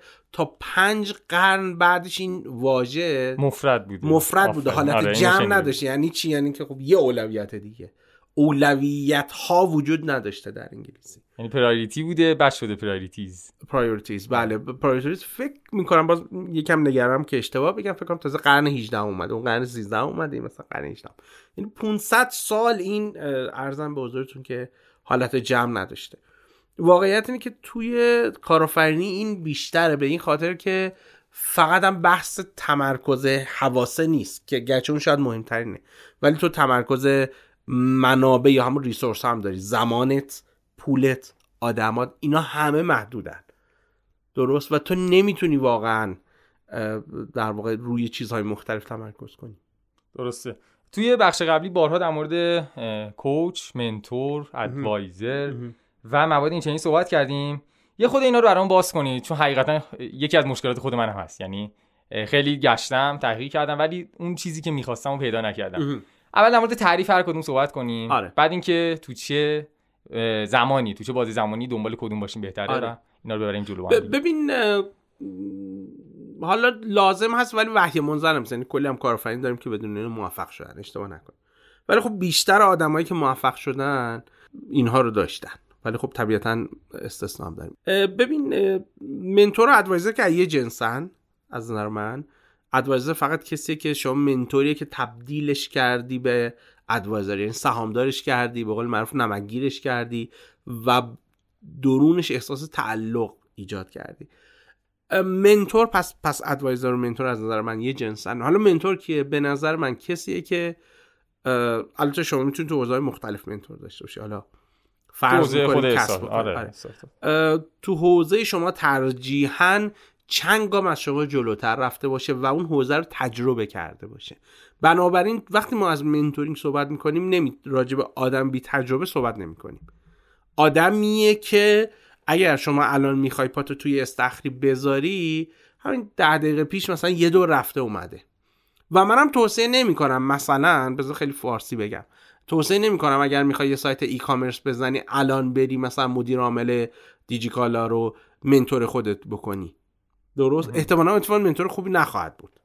برعکس چیزی که فکر می‌کنیم. چرا؟ چون اون الان ده سال سیزده سال از اون جایی که تو هستی جلوتر و اصلا یادش نیست ده سال پیش. آه یعنی شما حتی میگین که اون بازه در واقع فاصله آره آره برای اینکه مسائل ببین تو استارتاپ هی شما پوست میندازی و مسائل جنسش عوض میشه. جریان. من از جنس پوست اندازی می‌کنم یعنی جنست عوض میشه. متوجه چی میگم؟ خود اون شخص منتور سایز آره منتوره. برای یادش نیست. و منتور خودش هم کارآفرینه دیگه. پس مثل توه. برای احتمالا یادش نیست که سال اول چه اتفاقی افتاد یادش هستا ولی اونقدر وضوح نداره. بنابراین بذار اینجوری بگم. تو الان اگر پله دوم می‌خوای پاتو بذاری پله سوم بهتر سراغ یه منتوری بری که پله هفتم هشتم دهم نه کسی که پله صدم. آها یعنی این باید دنبال کسی باشه که نزدیک به خودمون اولی که رو پله بود باشه. باشه. بالاتر هم باشه. منتورایی توی خونه و شوخیایی که می‌کنه آره. این این دیده منه. ممکنه یکی قبول نداشته باشه. درست. ببین کوچ برعکسه. کوچ البته کوچ هم چندین مدل داریم. الان من تعریف استانداردشو میگم که خودم اتفاقا خیلی اون روی کرده استاندارد دنبال نمی‌کنن ولی در واقع ترین شدن برای استاندارد ولی ترکیبش می‌کنن با تجربه معمولا میگن کوچ در حالت تعریف استاندارد لزومی نداره که تو اون حوزه تو تجربه داشته باشه. کمکت می‌کنه که دانش و درونی خودت رو برمیگردونه به خودت. حالا با روش داره method داره که نمی‌خوایم این رو چیز کنیم. بنابراین لزومی نداره که coach استارتاپی خودش لزوما استارتاپ داشته باشه. گرچه داشته باشه یه point مثبته. پس mentor فکر کنم از اونجا که من حالا درک کردم و برداشت کردم mentor حالت بیرونی داره یعنی از خودش به شما کمک می‌کنه و coach اون چیزی که درون شما رو میاره بیرون آره، در واقع. در دقیقا mentor دانش و تجربه خودش رو منتقل می‌کنه. کوچ مثل گاهی اوقات مثل آینه رفتار می‌کنه مقابل شما.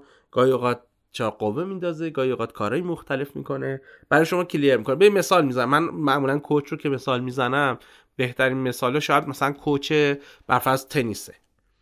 این معروف تنیس بازه دنیا رو یکی دو چیو بگو من اسمم هم رافائل نادال. مثلا ها اون یکی کیه؟ اون که سوئیسیه. جوکوویچ. آره. اگه شما نکنم. حالا آه اون یکی اسمش یادم. آره حالا اینا خب آره. طبیعتا coach شون از خودشون بهتر تنیس بلد نیست. لاقل امروز بلد نیست. ولی حتما coach دارن. درسته بله، بله. چرا؟ چون می‌دونه coach چقدر ارزش داره. coach از این جنسه. consultant باز موضوعش یا هم مشاور یه چیز دیگری است. یعنی اینم با coach باز تفاوت داره؟ تفاوت داره. باز consultant دانش داره. و لزوما تو حوزه تو نیست. میاد اون مثلا توی consultant می‌گیره تو حوزه مثلا استراتژی. حالا استارتاپ روزای اول معمولا نیاز ندارن یکم جلوتر که میرن بیشتر به مشاور یا کانسالتنت نیاز دارن من عمدن هر دو فارسی انگلیسی رو عمدن دارم میگم. چون گاهی اوقات این واژه آره, آره، فارسیش قاطی میشه برای هم بکار یا مثلا میای تو حوزه منابع انسانی ایرادی داری اون میاد کنار تو قرار می‌گیره دانش منابع انسانی داره میاد کمکتون می‌کنه که مثلا ساختار سازمانیتون رو درست بکنید پیشنهاد من اینه که آدم در واقع یه استارتاپ یه مدیر عامل استارتاپ حالا میگم مدیر عامل استارتاپ احتمالاً یکم بزرگتری دیگه. استارتاپ خام نیست. هر سه تا اینا رو کنار هم داشته باشه برای شروع چی؟ حالا شما فرض کن. حالا شروع که میگم شما فرض کن مثلا خیلی بزرگ نشدی. ببین مثلا من خودم پیشنهادم اینه که coach رو بعد از product market fit برن. ولی هم چند وقت پیش یه در واقع بنیانگذاری استارتاپ که اتفاقا تازه ابتدایی کار بود مثلا تو انگلیسی هم تو همون Silicon Valley بود توییت کرده بود که آره مثلا من به منم گفته بودن جلوتر باید بری ولی من گرفتم مثلا خیلی, خیلی هم مفید بوده و مثلا اصلا یه رشته توییت نوشته بنابراین اینا وحی منزل نیست. زودتر بهتره. حالا خب از کجا حالا پیدا کنیم؟ یه منتور خوب چه ویژگیهایی داره؟ من پیشنهادم اینه که تو حوزه خودتون بگردید و بازم میگم از کارآفرینا بپرسید. بعد اینا طبیعتا فکر کنم باید سهام بگیرن. یعنی کدوم سهام می‌گیرن کدوم نمی‌گیرن؟ معمولا ادوایزرها می‌گیرن. به همه می‌تونید سهام بدید. یعنی مثلا من coach ا و consultant ها معمولا پول می‌گیرن ولی باز من coach ی سراغ دارم که خودش خیلی پول داره. و بیشتر برای دلشه ولی مجانی هم کار نمی‌کنه. مثلا سهام می‌گیره. مذاکرات میشه داشته باشه بله. مثلا به بله. شما سهام میدن. بله. و هیچ وحی منزلی هم تو گفتی نیست. default coach و consultant اینه که پول بگیرن. default advisor اینه که سهام بگیره ولی ولی وحی منزل درصدش هم می‌تونید بگی مثلا نه واقعا خیلی case من من تو همین ایران advisor دیدم از استارتاپ 5 درصد می‌گیره که به نظرم خیلی زیاده. ولی مثلا تو Silicon Valley بعضا زیر یک درصده. حالا بستگی به stage اون مرحله که استارتاپ هستم داره. تو ایران احتمالا یه چیز بین یک تا سه درصد. البته بستگی داره دیگه. مثلا کسی که الان بره حالا با این فرض که نیاز داره کسی که advisor کافه بازار بشه الان یه درصد بیش نمیدن چون یه درصد آره خیلیه. درست شد؟ یه درصد از حالا هیچی و اون جریانه آره. جمله معروفه. بنابراین این فرق می‌کنه. و اینکه یاد بگیریم بدیم خودش خیلی مهمه. خب در مورد سرمایه‌گذاری صحبت کردیم در مورد اینوستینگ توی استارتاپ ها یه گریز خیلی کوتاهی داشتیم. گزیر یا گریز؟ گریز. آه خود درست گفتم. بعد حالا می‌خوام یه خود تقصیده وارد این مسئله بشیم و یه خورده صحبت کردیم در مورد سرمایه‌گذاری خوب و بد. یه خورده میام ریستر بشیم. اون سرمایه‌گذار بده رو من می‌خوام بیشتر باهاش آشنا بشیم. ببین حالا خیلی از دوستان من اینجا ناراحت میشن. یعنی من چند پیشم یه اینستاگرام پست گذاشته بودم خیلی ناراحت شدن اینا ولی من کماکان رو نظرم هستن. ببین اگه نخوام جمع ببندم گرچه من تو ذهن خودم دارم جمع میبندم بیشتر ویسی های ایران بیشتر سرمایه گذاره ایران برخلاف تصور خودشون ارزش ایجاد نمی‌کنن. فکر می‌کنن ارزش ایجاد می‌کنن ولی نمی‌کنن. بنابراین توی ایران اگه داریم صحبت می‌کنیم به نظر من سرمایه گذار خوب کسی که پول میده و کنار میشینه که این سرمایه گذاری خب فرشته قبول نمی‌کنه. نه فرشته هم خیلیشون کنار نمیشینن. و کنار میشینه. یا تا اونجا که ممکنه کمتر دخالت می‌کنه. و کمتر تو رو هی به قول ما کامپیوتر اینتراپت میده. هی, هی حواست تو رو پرت می‌کنه.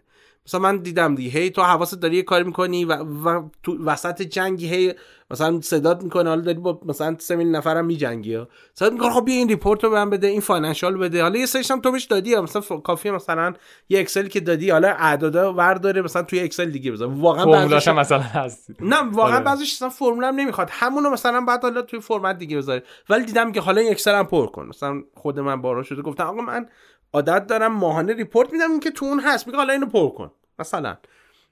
بنابراین اینها واقعا حواس آدم رو پرت می‌کنه. یعنی هی جلسه گذاشتن. خیلی موقع من دیدم مثلا ویسی فکر کنه داره کمک می‌کنه. هی جلسه می‌ذاره با تو با افراد مختلفی که تو ته دلت هم می‌دونی هیچ ارزشی برات ایجاد نمی‌کنه. و میری جلسه هیچ ارزشی هم واقعا ایجاد نمیشه. حالا حالا بحثی داریم تو بحث های پرسونال دیولپمنت نمی‌خوام که چون فکر می‌کنی نمی‌دونم ایجاد نمیشه نمیشه. اونو نمیگم. ولی واقعا طرف اومده یه, یه گشتی بزنه و تجربه کسب کنه. حال کنه. مثلا استارتاپ هم ببینه بگه من استارتاپ هم دیدم. و تو خیلی از این جلسات می‌برن. این هست. یا مثلا لزوما می‌خواد تجربه گذشته خودشو رو روی تو پیاده بکنه.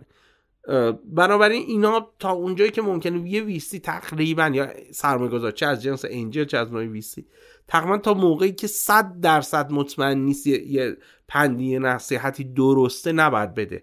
و حتی اون موقع به نظر من باید بگی ببین تصمیم به خودته. تصمیم نهایی با, با کارآفرین و اجازه بده کارآفرین تصمیم بگیره. این خیلی مهمه. این اتفاق نمیفته. به نظر من اشتباه اینه که تمرکز فرد رو می‌گیرن.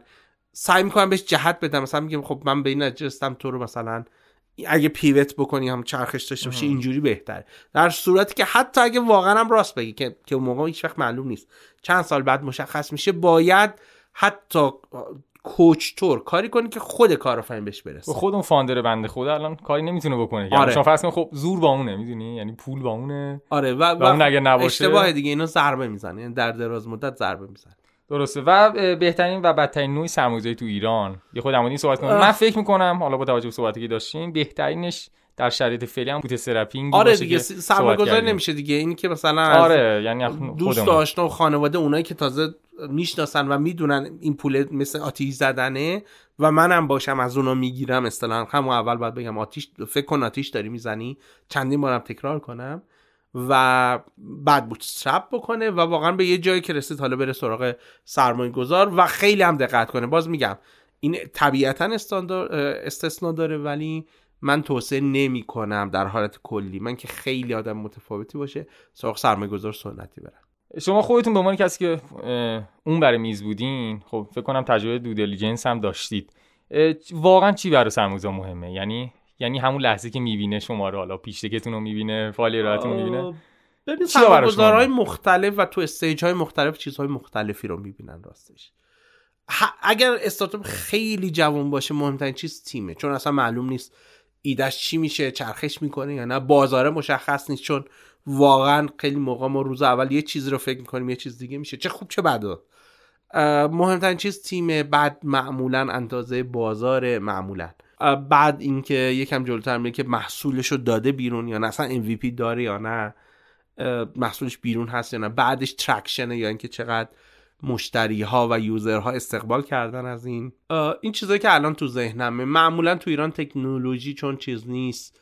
آی پی اینها چی میگن؟ مالکیت فکری اینها مالکیت معنوی اینها. خیلی به نظر من ابتدای کار خیلی مهم نیست. لاقل توی نرم افزار.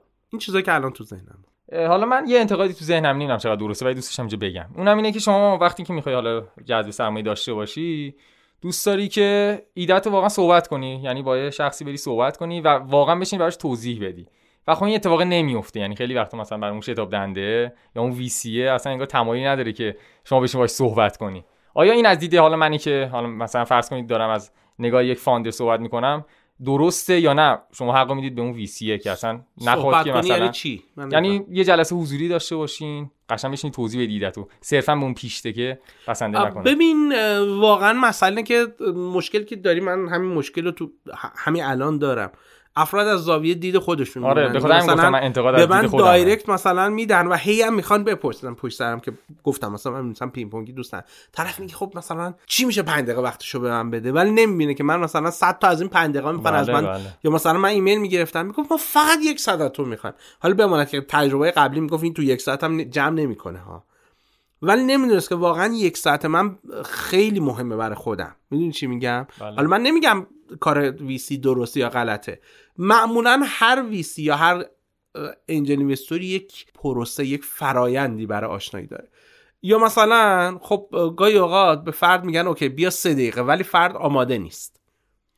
درسته؟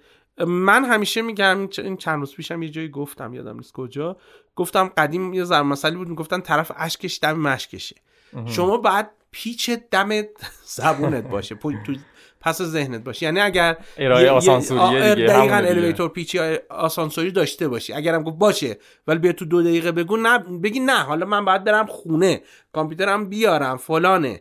حالا من همشو مثلا همیشه سعی می‌کنم همراه باشه باورتون نمیشه. الانم که اینجوری الیویتور پیچ دارم روی گوشیم پیچ دکمو دارم همیشه موقعی که لپتاپ دارم لپتاپ دارم مبدل هم دارم. میگم خب یکی پیش اومد چیز باشه. بعد فرصت یعنی همیشه دارم. پرزنتور هم دارم. می‌خوام میگم اگه یه جایی بود مثلا لازم بود چون من سختم نشستن نشستنی پرزنت کنم. مثلا پرزنتورم هست. البته الان که خدمت شما نه ها. الان یه نوتبوک کنارتونه آره دفتر هست. چون, چون دفتر همیشه معتقدم یه چیز بعد یادداشت کنم. همیشه همراه میارم. دفتر و خودکار همیشه همراه هست. آره خودکارم نشون داد جناب آره. اگر ویدیومون رو می‌بینی. آره. یعنی این واقعا معتقدم که این ابزار ماست. بنابراین اگر پروسه اون انجل یا ویسیه که اول با پیچ باشه خب حواسمون باشه. پیچ که میفرستیم واقعا باید خودش خودگو باشه یعنی خودش توضیح بده چی باشه. خب حالا یه سوال دیگه که برای خودم خیلی پیش اومده و با حالا فاندرهای مختلفی که میشن صحبت می‌کنم اونا هم تقریبا یه خورده با من موافقن. اونم اینه که حالا اکثرا حالا من خودم واقعا اهل قضاوت اینا خیلی نیستم. اونم اینه که مثلا شما فرض کنید ایدهتون رو پیچ می‌کنید حالا برای سرمایه‌گذاری حالا چه ویسی چه انواع دیگه و حالا یه سری چیزا به شما میگن. من سوالی که همیشه اینجا برام مطرح اینه که چقدر باید به نظر اونا اونم توی وهله اول مثلا اهمیت آیا واقعا اون تیمی که مثلا داره آنالیز می‌کنه شما رو تیم خبره آیا واقعا مثلا باید به نظرات اونا مثلا اهمیت بدیم؟ یا مثلا چقدر باید برام مهم باشه اون نظرشون که آقا مثلا این کار چطوره فلان بیساره والا تصمیمش با خود شما به عنوان کارآفرینه دیگه که تصمیم بگیرید. یعنی یعنی سوال اصلی اینه که واقعا اون تیمی که آنالیز می‌کنن خبره من به نظر ببینی هیچ کس خبره تر از شما تو حوزه‌ای که داری کار می‌کنی نیست. حالا هر چقدر جلوتر میرید خبره تر میشید. به این شرط که درست رفته باشید. مثلا به اون کتابه رو خوندید دوره رفتید با با مشتری صحبت می‌کنید. من نمیگم از این گوش بشنوید از اون گوش در کنید. میگم از این گوش بشنوید تو مغزتون آنالیز کنید اگر درسته گوش بدید. یعنی اون تصمیم نهایی باز همچنان. اصولا تصمیم باید با کارآفرین باشه.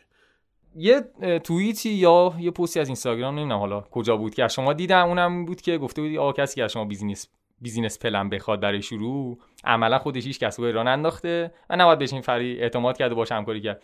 واقعا بیزینس پلن چقدر مهمه؟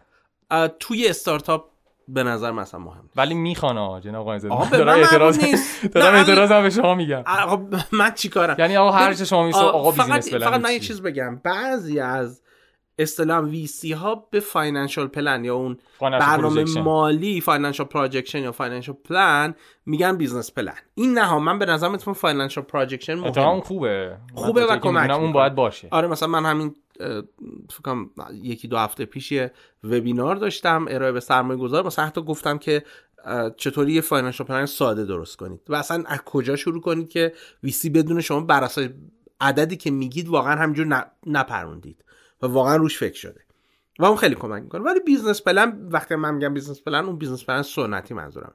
یه چیز سی چهل صفحه مثلا من یادم یه زمانی رفتم رفته بودم ما تو مرکز رشد همونی که گفتم سال 90 شکست بله، بله. خورد و اینا. بودیم اولی فکر کنم من یه business plan 70 80 صفحه نوشته بودم. حالا خیلی جالب بود. می‌خوام ببینم کجاست پیداش نمی‌کنم. یعنی می‌خوام بگم به این من نوشتم. و فکر کنم 20 صفحه هم چیز داشت. تازه زمینه داشت. یعنی چیز خیلی قطعی شد به این واقعیت اینه که ما وقتی از استارتاپ داریم صحبت می‌کنیم برای چیزی داریم صحبت می‌کنیم که با عدم قطعیت بسیار سر و کار داره. مثلا اولو یکی از ارکان استارتاپ خود آره. و business plan برای چیزیه که تقریبا همه چیزش روتینه. این معمولا زمان استاندارد business plan 5 ساله. حالا البته اینم وحی منزل نیست. شما می‌تونی برای دو سال بنویسی هفت سال بنویسی. خب شما چطور می‌تونی برای چیز business plan بنویسی؟ که هنوز اصلا تو ساده ترین چیزش اونم مدل کسب و کار تو اصلا مدل کسب و کارت مشخص نیست. business plan اصولا برای چیزی که مدل کسب و کار یا business model ش مشخصه. درست؟ وقتی تو نمی‌دونی واقعا نمی‌دونی شش ماه دیگه این مدلت همینه یا نه هم بخش مشتریات همینه یا نه روش درآمدیت همینه یا نه. یا تو بعضی از استارتاپ تازه میگه بریم راه بندازیم که من طرفدار این رویکرد نیستم. البته بعد 6 ماه بعد یه سال بعد ببینیم چطور پول در بیاریم. درست خب این اصلا کار نمی‌کنه. وقتی هنوز مدل درآمد خب تو می‌خوای مثلا بخش مالی تو بخش درآمد تو روی چیزی استوار کنی نمی‌دونی. یا business برای یکی از بخشاش یه marketing plan یعنی برنامه ما... مثلا برنامه مالی داره برنامه بله. انسانی داره نمی‌دونم باز marketing حالا مهمه. برنامه بازاریابی داره. برنامه بازاریابی به معنای marketing plan هم مشخص نیست. چون تو هنوز market تو من عمدا انگلیس میگم پیدا نکردی که marketing plan دقیق باشه. آها. چیزی که نیست. به این تو روز اول فکر می‌کنی که market A market segment یا customer segment الف مشتری هدف تو. بعد میریم واقعا با مشتری صحبت می‌کنی اعتبار سنجی می‌کنی می‌بینی نه ای نیست. بعد میری ب بعد ب رو صحبت می‌کنی نیست. بعد مثلا ممکنه پ در بیاد. بعد تو business plan تو بر مبنای الف نوشتی marketing plan تو بر مبنای اصلا معنا نداره. بله. درست میشه که حالا یا؟ من نمی‌دونم من دیده من حالا ممکنه VC تو بیاد بگی غانم چرت میگه. خب اشکال نداره. اون دیده اون منم دیدم اینه دیگه. و شما که تصمیم می‌گیرید به عنوان کارآفرین با VC کار بکنید ولی شما موافقی اون financial projection ولی مهمه. به نظر من مهمه ولی ساده دیگه. خیلی عالی. حالا من چیزایی که خودم سعی کردم یه ذره چیزایی کوچولوی بلد باشم و معرفی می‌کنم. پادکست ExitCast هم. پادکست خیلی خوبیه برای آره جریان جذب سرمایه. من خودم واقعا استفاده می‌کنم و دم بچه‌های ExitCast گرم. می‌تونید دنبالشون هم کنید. در مورد اشتباهات متداول founder ها بیا می‌خوای با هم دیگه صحبت کنیم. به نظر شما بزرگترین اشتباهی که می‌کنم حالا بغیر از اون صحبتی که تو بخش اول کردیم دقیقا چی هست؟ ببین من کماکان میگم که بخش زیادیش به خاطر نخوندن و مطالعه نکردن و مشورت نکردن. مثلا اعتبار سنجی نکردن. اینکه فکر کنیم ایده ما قطعا جواب میده. ما یه سری فرضیات داریم روزای اول که بهش میگیم ایده. در واقع ایده ایده مجموعه از فرضیات اون اون رو فکت دونستن واقعیت دونستن شاید بزرگترین اشتباه, اشتباه باشه. که معمولا پرهزینه ترین بخش اینه. خب می‌دونیم توی دلایل شکست با که گفته میشه مهمترینش اینه که تولید کردن چیزی که کسی نمی‌خواد. که اینو معمولا با اعتبار سنجی میشه در واقع شانس موفقیت تو این بخش رو بالاتر بود معمولا پیدا کردن کوفاندر اول اینکه نادونسته اومدن تو فضای استارتاپی. یعنی به خاطر پول و زود پولدار شدن اینا به نظر من حتی از اون مهمتر. چون باعث میشه زود ناامید بشی. شش ماهی یک سالی دو سال پولدار نشی آره. دیگه زود ناامید میشی. بنابراین دانسته آمدن و اینکه این مسیر چیه مسیر سختی خیلی مهمه. کوفاندر نداشتن یا کوفاندر بد داشتن به نظر من. مشورت نکردن. مثلا من میگم آقا میرید با سرمایه گذار قرارداد میبندی برو مشاوره. من که خودم وکیل نیستم بگید داره قانم زاده برای خودش داره من بازار چیز می‌کنه خب از نزدیکانم هم کسی وکیل نیست. بله. میگم آقا برو پول بده با وکیل میگه برم تمپلیت از اینترنت دانلود کنم. خب بابا 100 تومن 200 تومن 1 میلیون تومن 2 میلیون تومن.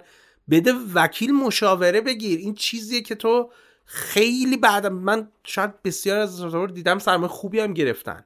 ولی با ویسی مشکل خوردم به خاطری که قرار داده ترمایی داشته یا شرایطی داشته که اصلا درست نبوده برای کارآفرین. روز اولم کارآفرین خوشحال بوده که پولی دارم. جوم هست دیگه. جوگیرم شده. خب شما با یه وکیل خوب مشورت بکنید دیگه. یا مثلا همین چند روز پیش دیدم یه ویس یه, یکی از اینایی که رفته بود سراغ سرمایه‌گذار می‌گفت من یه چیزی دیدم تو ایران اصلا تا نشیده بودم به نام وام قابل تبدیل به سهام. این این دیگه چه سیغه گفتم به این اتفاقا یکی از مهمترین روش های بله تامین سرمایه وام تو دنیا وام تبدیل قابل تبدیل به سهام یا کانورتیبل نوته حالا معروف ترین template های آمادش SAFE ه یا KISS ه. ولی کار نداریم. گفتم اتفاقا یکی از دوتا روش معروف جذب سرمایه برای استارتاپ اتفاقا که معمولا میگن هر چی زودتر و جمونترید شما convertible note مثلا اگر pre-seed ید اولین دورتونه. مثلا خیلی توصیه می‌کنم وقتی تو برای price round هدر نده یا دوری که سر ارزش گذاری شده و چیز کن. بنابراین بخوام جمع بندی کنم دلایل خیلی زیادن. و ولی پایه پایه اینها ندونستن. ندونستن است. می‌دونی نخوندن است نپرسیدن است. وقت نذاشتن برای این پس تو بخش زیادیشو میشه جبران کرد واقعا میشه جبران کرد آره. بعد حالا بخوام دیگه کم کم صحبتمون رو جمع کنیم و خیلی هم زحمت دادیم خستتون کردیم. ما رسیدیم حالا به سال 98 اینا. خیلی ازم. من خیلی دوست داشتم که آماری ببینم. پیدا نکردم. البته خیلی هم خوب نگشتم. اینم بگم. خیلی دوست داشتم ببینم که حالا بعد از اون قطعی اینترنت اینا خب یه حجمه خیلی زیادی اومد سمت بچه‌های استارتاپی که کلا بخوام بیخیال شن و مهاجرت اینا. حالا واژه مهاجرت که خب تو Google Trends کاملا مشهوده که چطوری رفته بالا از آره. سوالی که دارم اینه که آیا واقعا حالا با تمام این صحبتی که کردیم همچنان میشه کار کرد تو ایران؟ ببین من که نعوذ بالله پیغمبر نیستم که بتونم یه چیزی بگم که قد باشه. خیلی سختتر شده. واقعا خود من مثلا گاهی حتی شده روزی یه بار میگم ببین تو همه رفتن و اشتباه داری می‌زنی ها. جدی دارم میگم. جدی دارم تقریبا همه این فکر رو فکر آره. داشته باشن یعنی من به نظرم فضا بهتر که نشده بدتر شده. راستشو بگم.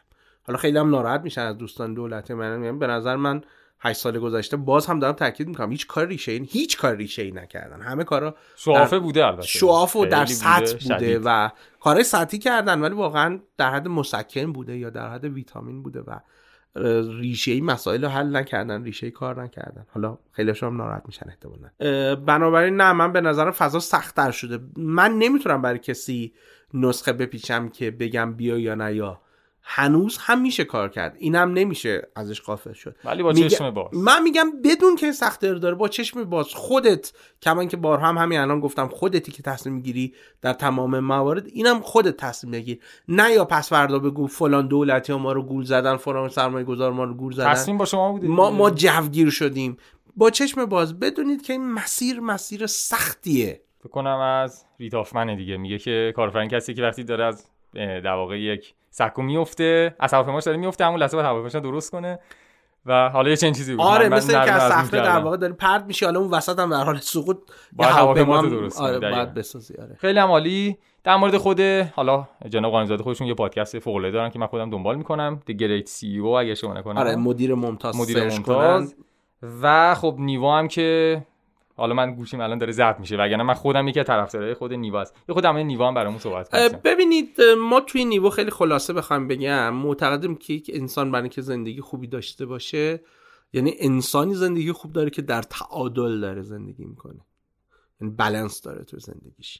حالا معتقدیم برای اینکه آدم تعادل داشته باشه باید سه تا سلامت داشته باشه. سلامت تن جسم. سلامت روح و روان.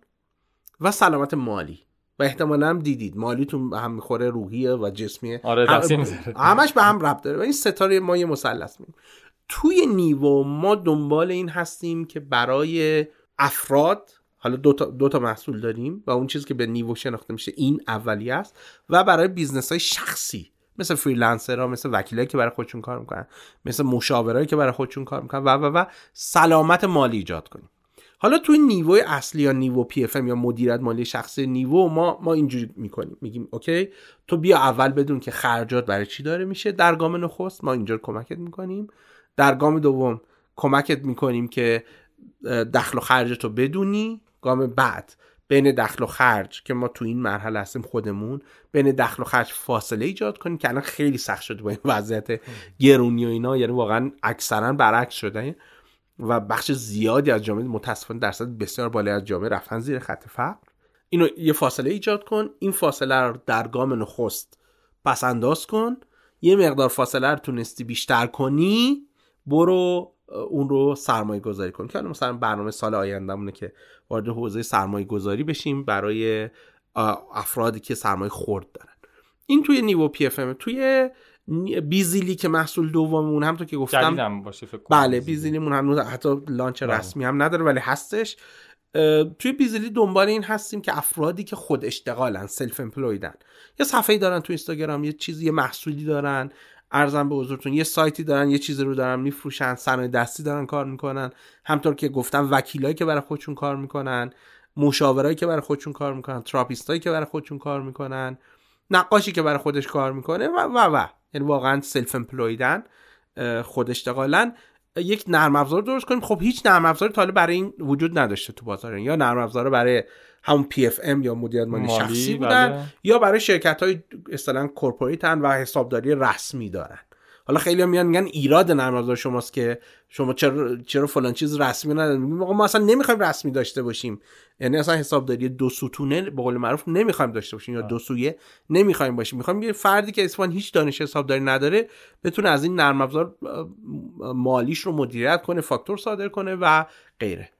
خیلی عمالی من حقیقتا همین پریروز بود. نیگو رو برای یکی از دوستانم نصب کردم. و سر این اتفاق بود که گفتش من 17 میلیون این ماه خرج کردم. و 5 میلیونش نمی‌دونم کجاست. گفتم آقا خیلی راحت می نویسی آقا این پول کجا خرج شده؟ خیلی راحت. و به من که شخصا خیلی کمک کرد به شنوندگان عزیز کارگرم توصیه می‌کنم که حتما استفاده کن از نیو و یه جمله پایانی می‌خوام ناصر قانونزاده بشنویم. اگر توصیه ای حالا توصیه که خیلی اهل توصیه کردن نیست جناب قانونزاده ولی هر چیزی که حالا می‌خواد دلت تنگ خلاصه. می‌خوام توصیه کنم که البته در جایگاهی نیستم توصیه کنم. اینه که میگم کتاب خوب کتاب بخونید و کتاب خوب بخونید همین کوتاه و مختصر. آره همین آره. خیلی ممنونم ازتون. خیلی خیلی خیلی گفتگو جذابی برای من. من حقیقتا مثل یک مشاوره دو ساعته بود برای خودم. نمی‌دونم چقدر بکنم 145 رد کردیم یا بیشتر از این. ممنون ازتون. خیلی استفاده کردیم. امیدوارم که بچه‌ها دوست داشته باشن و قطعا هم همینطوره. ممنون از شما که دعوت کردید و امیدوارم که صحبت های من ارزش این وقتی رو که دوستان می‌گذارن و میشنون داشته باشه سلامت باشه حتما همینطوره. ما رو توی کاریگپ دات پادکست و اینستاگرام دنبال کنید. توی توییتر هم که کاریگپ پادکست هستیم و جناب قارزاده هم که خب معرف حضور همه هست دیگه. حالا خب تو اینستاگرام تو توییتر و بقیه جاها می‌تونید با ناصر قانزاده عزیز همراه باشید و از تجربیات براشون استفاده کنید. خیلی ممنون ازتون. وقتتون بخیر و خدا نگهدار.